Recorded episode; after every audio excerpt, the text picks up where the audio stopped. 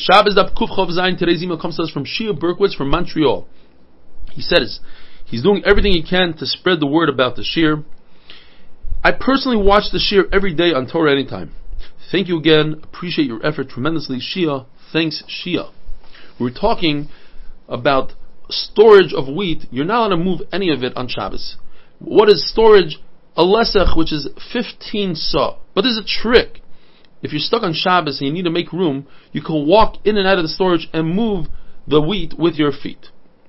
Reb says, if you never started using the storage before Shabbos, then once Shabbos comes, everything in storage is muktzah. Reb Shimon doesn't hold of muktzah in that situation, and therefore, even if you didn't use it before Shabbos, it's not muktzah.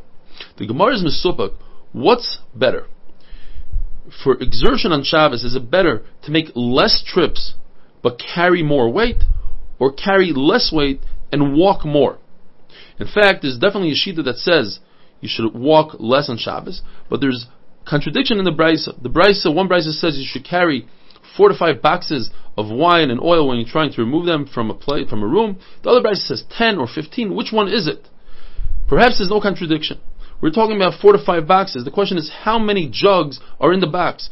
Maybe each box consists of two jugs, that's ten jugs, or three jugs that would consist of fifteen jugs. The halacha is you're allowed to remove four to five boxes per guest. So if you have four guests, that's 20 boxes. The Gemara asks, is it one person removing all 20 boxes, or perhaps you have to break it up? Each individual can remove four to five boxes. From Rebbe and Reb Chia, you can't bring a raya. Rebbe and Reb Chia came to a certain place, they were given a base measure to teach, and they saw there's not enough room. They went out into the field, and they made room in the field, they moved a lot of wheat out of the way. Perhaps over there, Rebbe didn't do it himself, Rebbe was a Nasi. Or it was too much work for him, says Tosfos. So maybe he gave it to other people to do. There's no right that one person could do it all. Rav says, from our Mishnah you see that Achnasas Archim is just as important as learning Torah, waking up early for Torah, because the Mishnah gives us two examples of two mitzvahs that you do, and that you can make room in the room for it. First one is Achnasas Archim, you make room for the guest, and Torah is second, you make room for a shiur. Rav Dimi says, in fact, Achnos Zarchim is more important than Torah because it's mentioned first in the Mishnah. The famous, one of the famous Mishnayos, we say it every day, but we say it slightly different. These are the mitzvahs that you are awarded, you reap peiros in this world, Kaimabba. and the rest remains over for Olam Haba. Which are the four things? Kibud Av Va'im, Gemilas Chasadim, Hava Shalom, creating peace between two people, the Talmud Torah k'neged kulam. Learning Torah supersedes everything else. The question is, we have different Mishnayos that say different things, and the Gemara explains. Hachnas Sarchim and Bikur Cholim are included in Gemilus Chasadim. Not only that, Iyun Tefillah, having Kavan and davening, is also considered Gemilus Chesed. Explains Rashi beautifully. You're doing Chesed with yourself when you have Kavana and davening.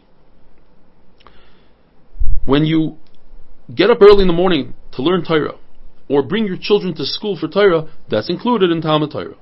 Dan lekaf schus, which is also brought in one of the Mishnayos, is included in Hava Shalom bin Adam Chavera because once you are dan lekaf schus, you see the good in everything, then there'll be less fights. Once we mention Dan lekaf schus, the Gemara brings three beautiful stories about Dan lekaf. First one is a story about a man who came from Galil. In the Shiltois, this man is Rebbe Akiva before he became Rebbe Akiva. He was still in Amaretz and he was working. He worked for Eliezer ben Hyrcanus according to the Shiltos for three years.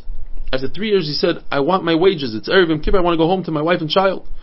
Rebbe Eliezer ben Hyrcanus says, "I don't have anything to give to you." But after Sukkot, Rebbe Eliezer ben Hyrcanus came to Rebbe Akiva and brought three donkeys with him. They ate and drank, and he gave him his wages and more.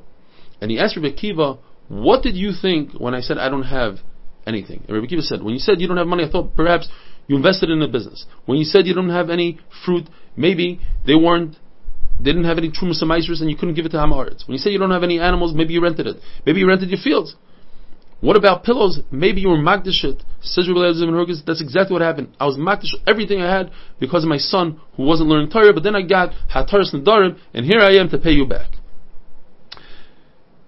There's another story. Rashi says it's Rabbi Yehuda ben Bava or Rabbi Yehuda ben Eloi who redeemed a girl from who was captured, and he brought her to a hotel and put her by his feet. The next morning he got up, went to the mikveh, and taught Torah. And he asked his students, what were you thinking?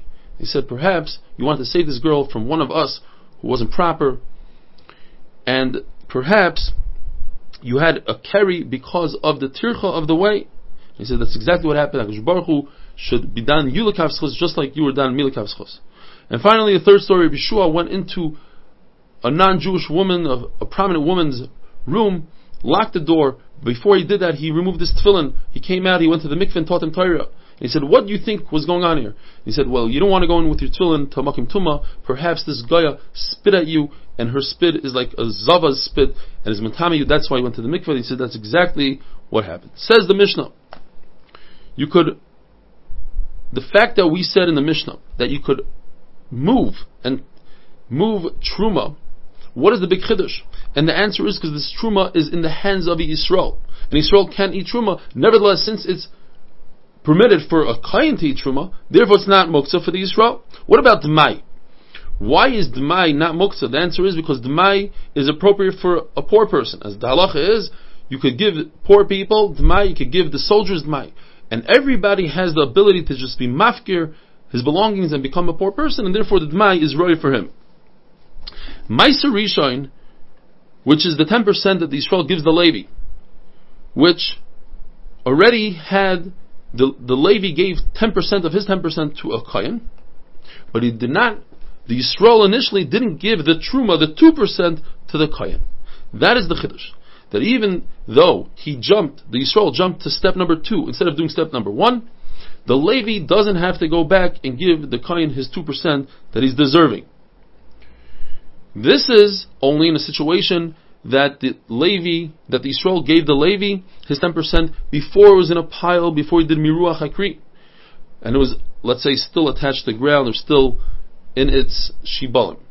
But once it's in a Kri, once it's in a pile, then not only does the Israel get Malchus, but you have to go back and give 2% to the Kain. What is the big chiddush if the Meiser Sheni, which is 10% that goes to the owner, but you have to redeem it, if he redeemed it, of course it's not muksa. The answer is because he didn't redeem it properly. You have to redeem it and give a fifth. In other words, if there's 100 fruit, you have to give 125. The fifth is milabar after the final number. But at any rate, it's not considered muksa if you don't give the fifth. The fifth is not ma'akev. Have a wonderful day.